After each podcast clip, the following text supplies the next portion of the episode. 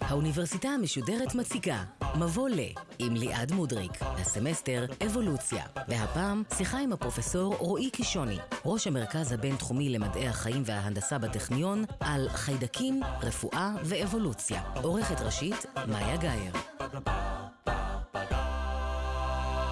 שלום לכם, האוניברסיטה המשודרת מבוא לאבולוציה, והפעם עם פרופסור רועי קישוני מהפקולטה לביולוגיה והפקולטה למדעי המחשב, וראש המרכז הבינתחומי למדעי החיים וההנדסה, על שם לורי לוקי בטכניון.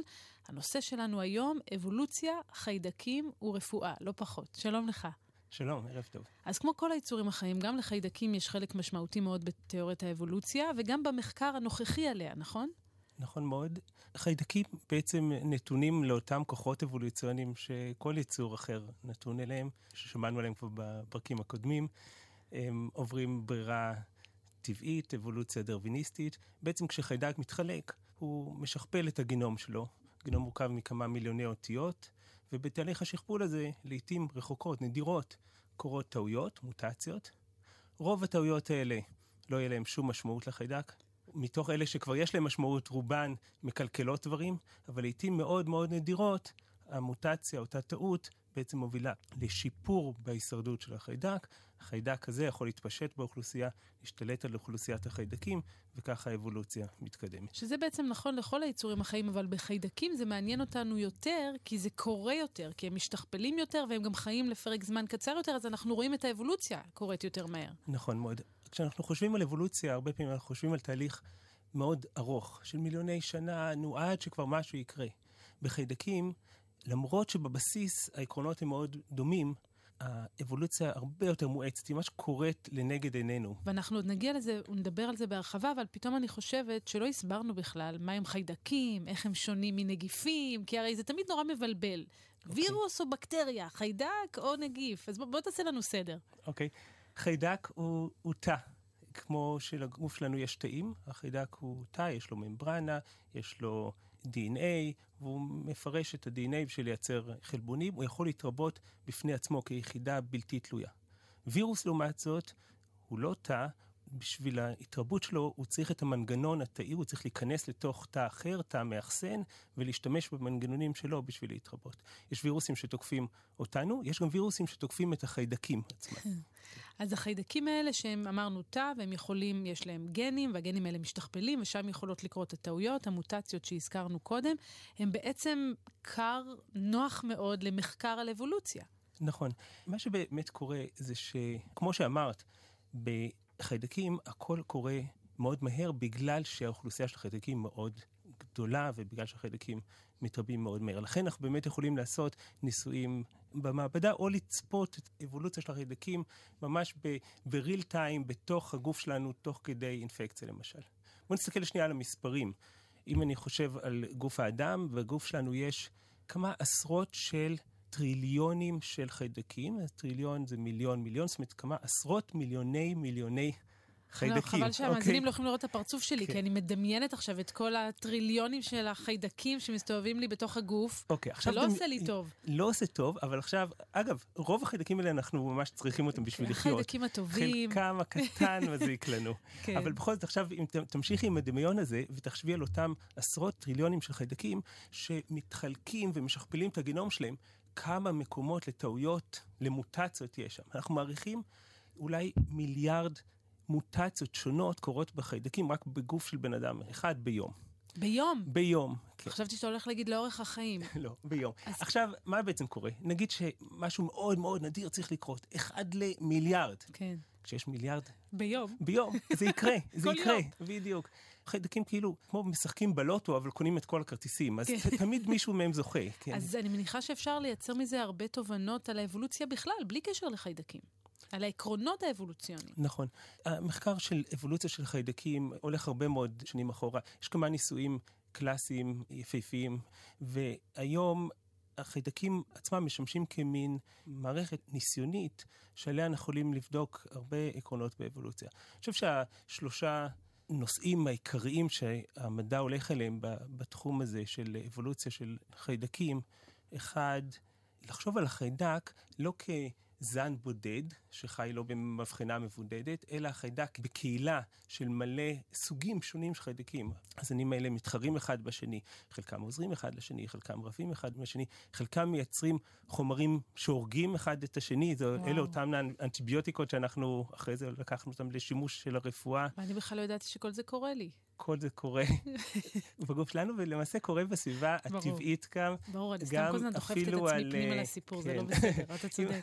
אחד הדברים שמרגשים זה לחשוב מה קורה בגוף שלנו. אחד כן. אחר שאותי מאוד מרגש זה מה שקורה בסביבה הטבעית. אם את הולכת באדמה, כן. מוציאה גרגר אדמה יחיד, על גרגר אדמה יחיד יש כמה מאות של זנים שונים של חיידקים. שלא לדבר על כמה אלפי תאים של חיידקים. זה יפה שזה מרגש אותך. והם רבים אחד עם השני על כל... יש בטח כמה מאזינים שעכשיו רצים לקחת כן. מחטא ולחטא כל פירור פירור בסביבתם. אז תכף נדבר גם על הניסויים הקלאסיים שהזכרת קודם, אבל קודם כל מבחינת הסיפור האבולוציוני, מתי החיידקים בכלל נכנסים לתמונה? אני מתארת לעצמי שהם היו שם די בהתחלה, הרבה לפני הדינוזאורים או היצורים הרב-תאיים המורכבים. נכון, אנחנו מדמיינים שהאבולוציה התחילה מיצורים חד-תאיים דומים באיזשהו מובן, הם אבות מאוד קדמונים של כל מה שיש היום, מאדם דרך נמלה ועד אה, לחיידק. הם יותר דומים באיזשהו מובן לחיידקים שיש היום, במובן שהם יצורים חד-תאיים עם מנגנונים יחסית פשוטים, מוקפים בממברנה, שיודעים לגדול ולהתחלק, לגדול ולהתחלק, והפשטות הזאת זה מה שנותן להם את כל הכוח. אז מתי התחילו לחקור את האבולוציה של החיידקים? אני הייתי אומר, זה הולך אולי מאה שנה אחורה, אבל ניסויים קלאסיים, כדאי אולי להזכיר את הניסוי המאוד מפורסם של לוריה ודלברוק בשנות ה-40. מה שדיברנו על זה שהמנגנונים האבולוציוניים של החיידק ושל כל יצור אחר דומים, אבל בפועל, כשמסתכלים על חיידקים, האבולוציה נורא מואצת.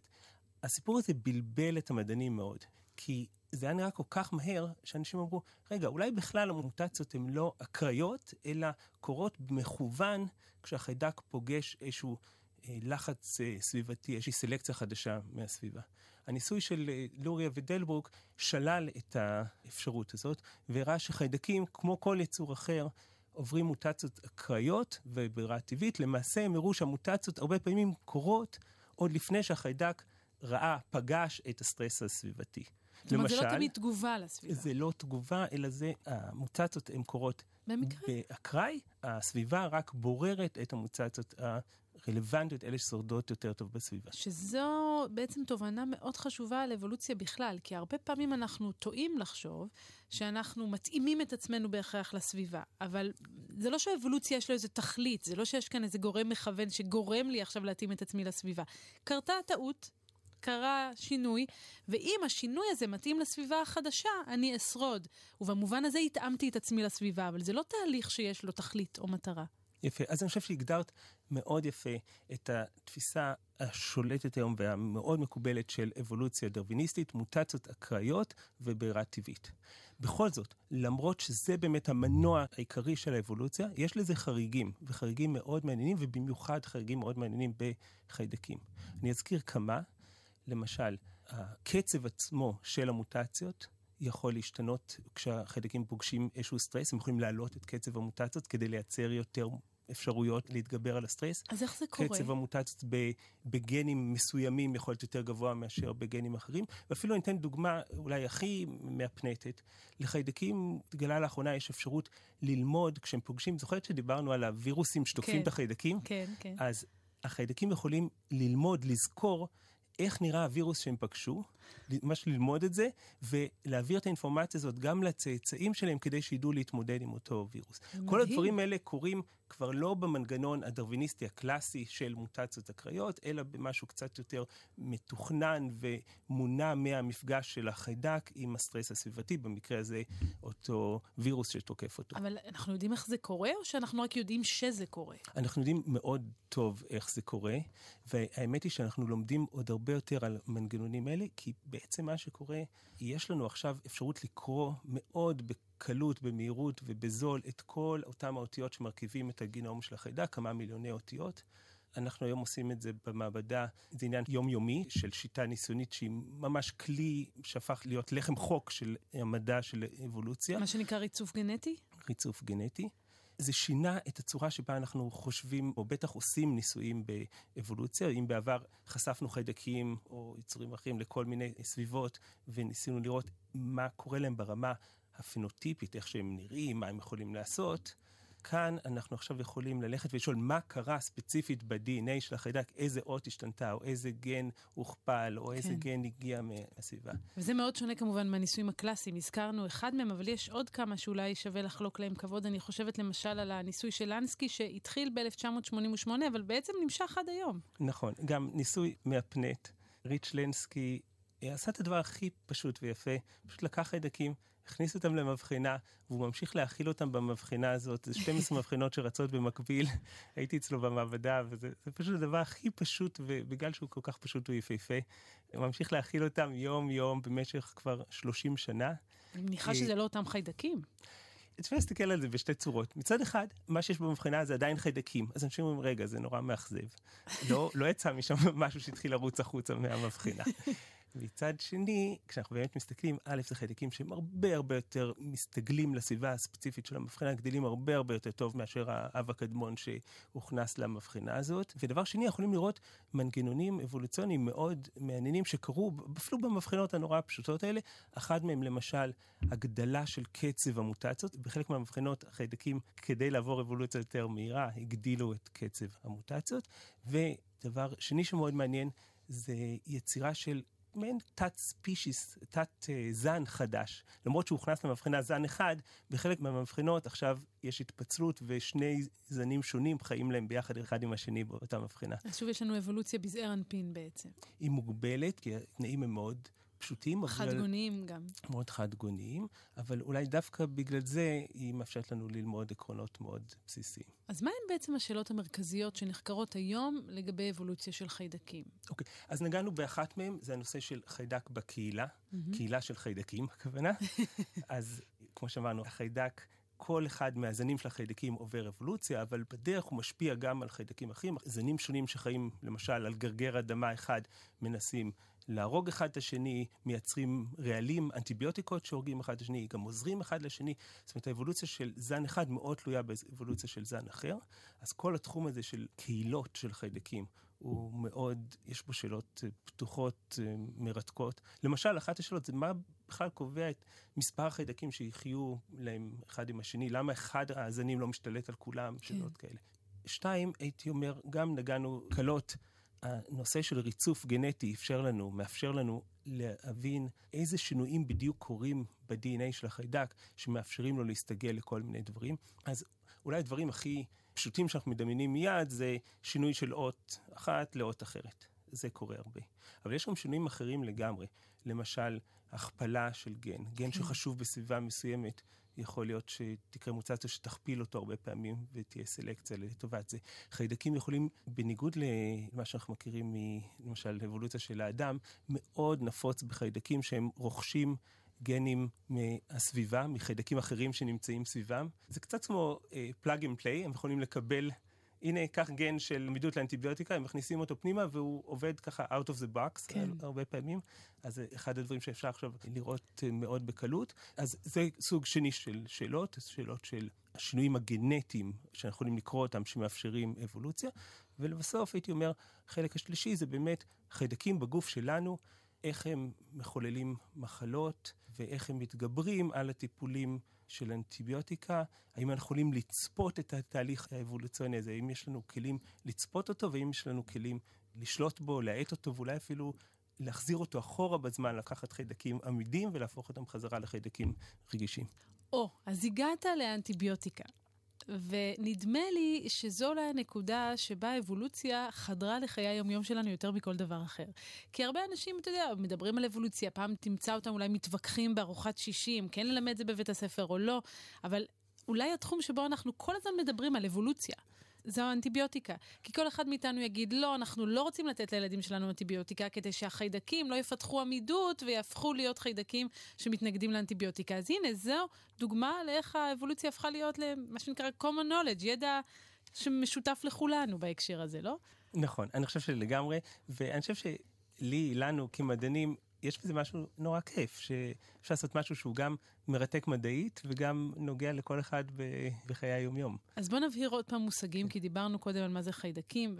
אז קודם כל, אנטיביוטיקה היא רק קשורה לחיידקים, היא לא עוזרת לנו לעולם הנגיפים, נכון? נכון מאוד. אנטיביוטיקה זה בסך הכל חומר, מולקולה, ש... היא אגב הגיעה מהטבע, מי שהמציא אותה זה לא, לא בני אדם, מי שהמציא אותה, כמו שאמרנו, זה החיידקים שנלחמים אחד בשני, חיידק אחד מייצר לוחמה כימית, אותה אנטיביוטיקה שפוגעת באחר. כלומר? ומה שהיא עושה, היא נכנסת לתא של החיידק ונקשרת באופן מאוד ספציפי לאחד המנגנונים קריטיים בתא, למשל המנגנון שמאפשר לתאים לייצר חלבונים. ואז זה קצת כמו, אה, לא יודע, לתקוע מסמר בגלגלי השיניים של המכונה, והמכונה נתקעת, ועכשיו החיידק כבר לא יכול, במקרה הזה, לייצר חלבונים או לעשות פעולה קריטית אחרת, הוא יפסיק לגדול, ובהרבה מקרים גם ימות. ואתה אומר שלא המצאנו אותה, אלא גילינו אותה, היא כבר הייתה בטבע, האנטיביוטיקה, רק למדנו איך להשתמש בה. נכון מאוד. החיידקים והפטריות הם אלה. נלחמים אחד בשני, הם פיתחו את הלוחמות האלה ואת האנטי-לוחמות האלה כבר במשך מאות מיליוני שנה, ואנחנו באנו ובעצם אימצנו את הטכניקה הזאת ולקחנו אותה אל הקליניקה. אבל זה אחד הגילויים ששינה את חייהם של רבים. אני חושב שלגמרי, האנטיביוטיקות אני חושב שיהיה קשה להתווכח עם זה. בטח אחת מההמצאות הרפואיות הכי חשובות של כל ההיסטוריה של הרפואה. מעריכים שאנטיביוטיקות הצילו מאות מיליוני אה, אנשים ממוות.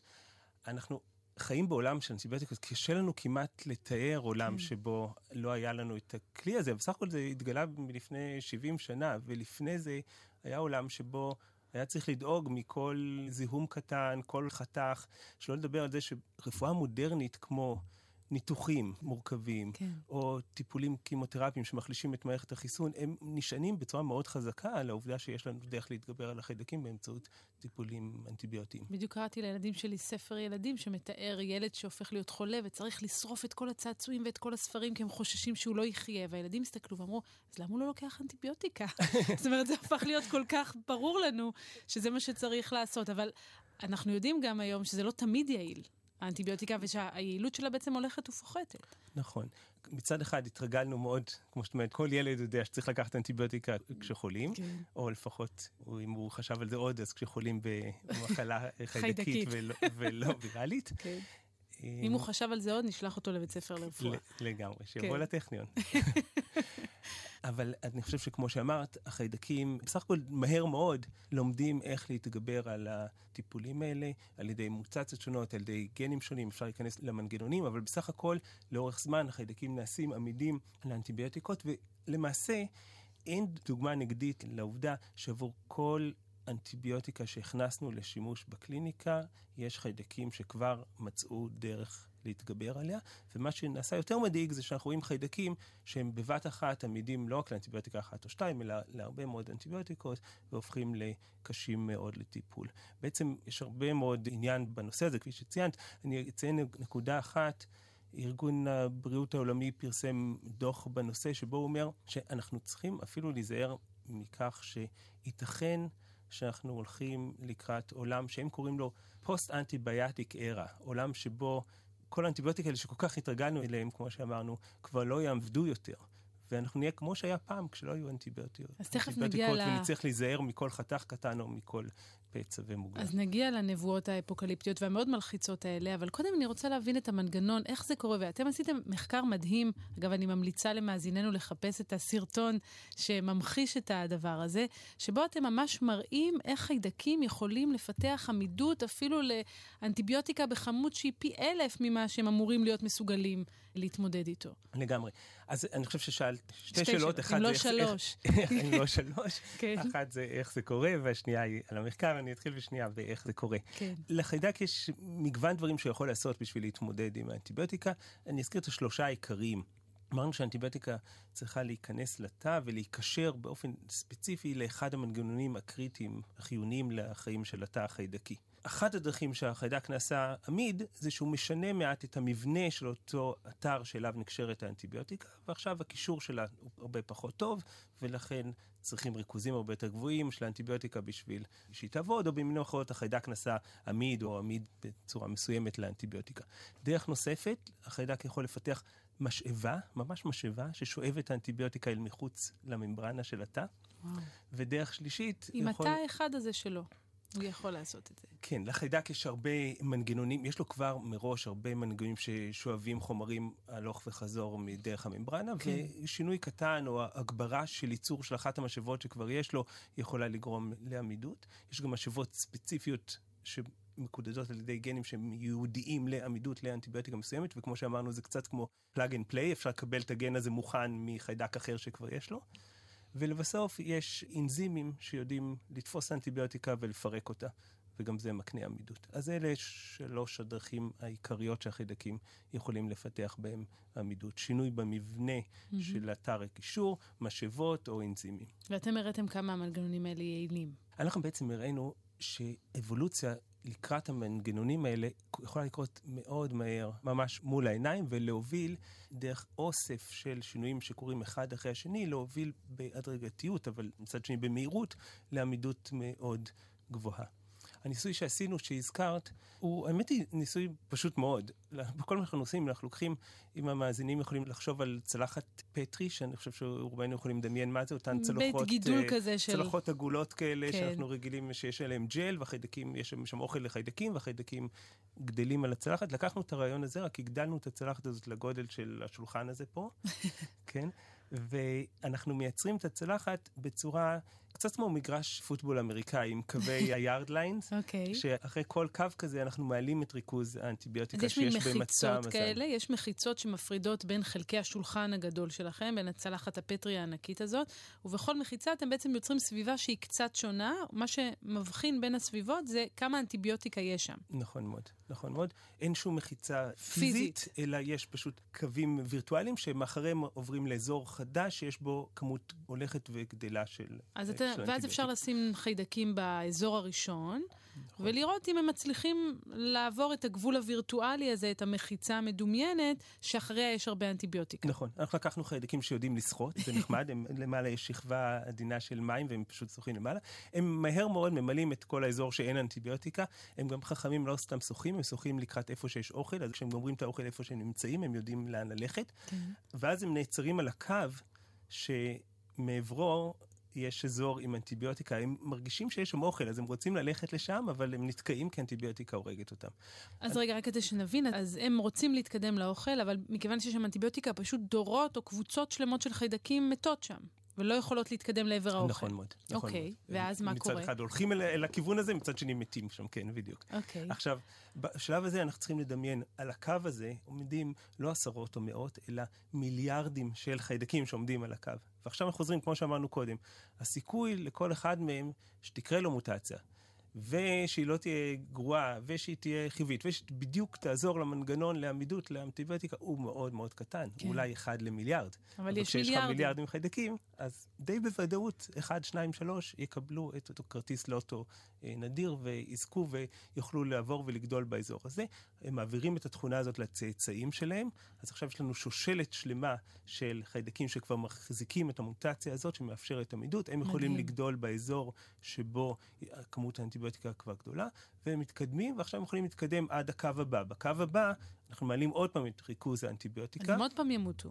הם עוד פעם ימותו, עוד פעם ייעצרו, ובשביל שהם יעברו, שוב צריכה להופיע מוטציה, שוב מוטציה נדירה, אבל שוב יש מיליארדים של חיידקים שמחכים על הקו, אחד, שניים, שלושה מהם יקבלו את אותה מוטציה נדירה, והתהליך ממשיך בצורה כזאת. וכמו שאמרת, באופן די מהיר, ניסוי שבסך הכל משהו כמו עשרה ימים, אנחנו מקבלים עלייה מאוד דרמטית בעמידות של החיידקים לאנטיביוטיקה, לפעמים באמת פי אלף אפילו יותר בריכוז של האנטיביוטיקה שהם מסוגלים לשרוד אותו. אז תוך עשרה ימים אותו. בעצם ייצרתם חיידקים שיכולים להתמודד עם אנטיביוטיקה בריכוז של פי אלף ממה שהרג אותם בהתחלה. נכון מאוד. אין מוטציה אחת יחידה שיכולה לעשות את זה. אבל מוטציה אחת ועוד אחת ועוד אחת ועוד אחת, ביחד כל אחת תורמת מעט וביחד מצטברות לתרומה מאוד משמעותית. עוד שינוי קטן פה ועוד שינוי קטן שם, שביחד מצטרפים. זה יותר כמו מסלול אבולוציוני. ואני צריכה לקחת את זה... סדרה של מוטציות שצריכה לקרות. כן, ואני צריכה לקחת את זה כדימוי למה שקורה בעולם הרגיל, בחיינו ביום-יום. כשאנחנו לוקחים הרבה, הרבה אנטיביוטיקות, אנחנו בעצם יוצרים מין קווים וירטואליים כאלה שאותם החיידקים, חלק מהם יהרגו, אבל חלק מהם יעברו את המוטציות האלה לא תוך עשרה ימים, אבל לאורך זמן זה מה שיקרה. נכון, אני חושב שאפשר לקחת את זה כדימוי. יש כמובן הרבה הבדלים בין מה שקורה על צלחת לבין מה שקורה בגוף שלנו. אחד מהם זה כשאנחנו מטפלים בקליניקה, אנחנו מטפלים עם ריכוזים שהם מראש ריכוזים גבוהים. כשאנחנו מנסים את זה, אגב, בצלחת, במקום לתת לחיידקים לעבור במדרגות הולכות וגדלות, אנחנו נותנים להם ישר את המדרגה הכי חזקה, הם לא מצליחים לעבור אותה. אז זה אז גם רק חוזר למה הזאת. שהרופאים תמיד אומרים לנו, לזכור תמיד לקחת את, את התרופה. לא עד הסוף, גם אם עד הבראנו הסוף, כבר, להשלים נכון. את המסלול, כי אחרת אנחנו... נכון, ולא לקחת חלק מהכמות, או לקחת, אם צריך שלוש פעמים ביום, לא לקחת רק בבוקר, כי אז Mm. כי אז הריכוזים יהיה כמו קטנים. המחיצה הראשונה בדיוק. שלך. אז ו- אנחנו מייצרים מחיצות נמוכות. יחסית, שהחיידקים יכולים לעבור אותן. מאזינים יקרים, שימו לב, קיבלנו פה עצה לחיים, אז אנחנו נעשה את זה. אבל הסכנה שהצבעת עליה קודם, היא בעצם שאם אנחנו נמשיך לקחת הרבה אנטיביוטיקה, ובטח ובטח אם לא נציית למה שאומרים לנו הרופאים, ואנחנו נאפשר לחיידקים לפתח עמידויות, אז אנחנו נחיה בעולם שבו אנטיביוטיקה כבר לא יעילה, ואז כל זיהום יכול להיות קטלני. תראי, אני מטבעי מאוד לא אפוקליפטי. לא, זה אתה זה שהלחצת אותי, כן. אני לא חשבתי לא, על זה בכלל עד כן, עכשיו, כן? אוקיי, אז אני לוקח את זה לא- בחזרה, כן. כן, אני הבאתי דברים בשם אומרם. ברור. אבל אני חושב שזה זה מין משחק הדדי בינינו לבין החיידקים. משחק מרתק, משחק שחמט מרתק. ואני חושב שאנחנו עושים צעד והחיידקים אה, עושים צעד. אני חושב שאנחנו צריכים להגיע לזה במידה רבה של, אה, אני חושב, של ענווה, מהמם. כי בסופו של יום אנחנו צריכים את החיידקים הרבה יותר ממה שהם צריכים אותנו, זה אחד. ושתיים, החיידקים היו במשחק הזה של להמציא את הנשק הזה של האנטיביוטיקה ואת ה-counter measures וכל ה-evolutionary arms race הזה, הם, הם במשחק הזה כבר בערך 100 מיליון שנה. אנחנו נכנסנו למשחק הזה לפני 70 שנה. אז אני חושב שדרושה מידה של, אה, של צניעות והערכה לחיידקים. אבל בכל זאת, מה אנחנו יכולים לעשות? מה יהיה הצעד הבא שלנו במשחק השחמט הזה? לשנות את התרופות? לגרום לחיידקים להתפתח בצורה הפוכה שאיכשהו תאפשר לנו לנצח אותם? איך אנחנו שוברים את ה... אני חושב שאנשים שונים רואים את זה בצורות שונות. יש, הייתי אומר, קבוצות מאוד חזקות בעולם שמנסות לחשוב על דרכים קצת לצאת מהקופסה. מהקופסה אני מתכוון, אנחנו ממציאים אנטיביוטיקה, משתמשים בה, והחיידקים לומדים איך להיות תלמידים. והייתי מונה אולי שתי דרכים לחשוב, טיפה מחוץ לקופסה כאן. אחת, אנחנו מנסים לפתח שיטות חישוביות של למידה חישובית, להשתמש בכלים ממדעי המחשב, בשביל לחזות את התהליך הזה. לחזות מתוך גם קריאה של הגנום של החיידק, וגם למידה של, במובן מסוים, התיק הרפואי של החולה. מה החולה לקח בעבר, איזה אנטיביוטיקות, איזה זיהומים היו לו בעבר. להכניס את כל זה למערכת לומדת במחשב, שתדע להגיד לנו מה הסיכוי שהחיידק שעכשיו יש לנו הוא עמיד או רגיש לאנטיביוטיקות מסוימות, ומה הסיכוי שבעתיד, אם נשתמש עכשיו באנטיביוטיקה א', מה הסיכוי שלמרות שהוא רגיש, הוא יהפוך להיות עמיד. אז אתה בעצם מדבר על מחקר מסוג של ביג דאטה, מה שנקרא נתוני עתק, שאנחנו ניקח מערכת, איזושהי רשת, שתלמד במה שנקרא למידת מכונה או Machine Learning, שתיקח את כל האינפורמציה הזאת על החיידקים שלי ועל ההיסטוריה הרפואית שלי, ותנסה להגיע לאיזשהו אלגוריתם, איזשהו קוד, שחוזה על סמך ההיסטוריה שלי ועל סמך הזהות של החיידקים, מה הולך לקרות בעתיד, ואם זה הולך להיות רגיש או עמיד לאנטיביוטיקה. נכון מאוד. אנחנו למעשה התחלנו את ה baby steps בכיוון הזה. מחקר שאנחנו עכשיו עושים עם uh, מכון המחקר והחדשנות של קופת חולים מכבי בראשות פרופסור ורדה שלו. עשינו משהו מאוד דומה למה שאת מציירת. נתנו למחשב לנסות להסתכל על תיקים רפואיים, על ההיסטוריה הרפואית של בעיקר איזה אנטיביוטיקות לקחנו בעבר, כן. איזה זיהומים היו לנו בעבר, וגם מי אנחנו, איפה אנחנו גרים. זה היו נתוני העתק כן, שלכם. אלה נתוני העתק. בדיוק. והמחשב למד, למד לצפות, כשמגיע בן אדם לקליניקה, עוד לפני שעשינו לו שום בדיקה, מה סביר שיהיה הזיהום, למה וואו. סביר שהזיהום יהיה עמיד או רגיש, ואפשר לקחת את זה קדימה, אנחנו חושבים שהשיטות האלה יכולות להשתלב עם קריאה של הגנום של החיידק, שכמו שדיברנו, אפשר לעשות את זה היום מאוד בקלות. האינפורמציה הגנומית פלוס האינפורמציה מהתיק הרפואי של החולה, אנחנו חושבים יכולה להוביל לדיאגנוסטיקה, שאפשר לחשוב עליה כדיאגנוסטיקה רואה את הנולד, שרואה קדימה, ש... כי צריך לצפות את התהליך האבולוציוני. אז זה גם בעצם רפואה מותאמת אישית, כי אתה לוקח בחשבון את ההיסטוריה האישית שלי, וגם כזו שצופה פני עתיד, שלא רק אומרת מה קורה עכשיו, אלא גם מה הולך לקרות. נכון מאוד, אנחנו רוצים לחשוב על רפואה מותאמת אישית, היא מותאמת אישית גם לך וגם לחיידק, וגם אומרת גם מה החיידק הזה מסוגל לעשות היום, וגם למה הוא עלול להתפתח מחר, בהינתן שנעשה טיפול א' או טיפול ב'. נשמע לי שאנחנו מובילים במשחק השחמט, לפי מה שאתה מתאר, או יש לנו סיכוי טוב להוביל. כן, אה, אני חושב שאני רק יכול לחזור לעניין של צניעות. אני חושב כזה דבר. אני חושב שאנחנו צריכים לעשות כמיטב יכולתנו, אבל אנחנו גם צריכים לצפות שהחיידקים, יהיה להם את הצעד שלהם, והם יכולים אה, להפתיע אותנו בצורות מעניינות ומרתקות. אז לפחות יהיה מה לחקור, ויהיה מעניין. יהיה מעניין, ואני חושב שאפשר גם להיות אופטימיים. או, לזה ציפיתי. כן. פרופסור איקי שוני, תודה רבה לך. תודה לך.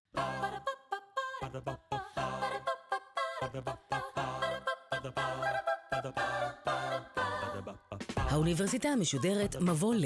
ליעד מודריק שוחחה עם הפרופסור רועי קישוני, ראש המרכז הבינתחומי למדעי החיים וההנדסה בטכניון, על חיידקים, רפואה ואבולוציה. עורכת ראשית, מאיה גאייר. עורכות ומפיקות, נעמי קנטור יצחייק ונועם גולדברג. מפיקה ראשית, שקד הילה שובל. האוניברסיטה המשודרת, בכל זמן שתרצו, באתר וביישומון גלי צה"ל ובדף הפייסבוק של האוניברסיטה המשודרת.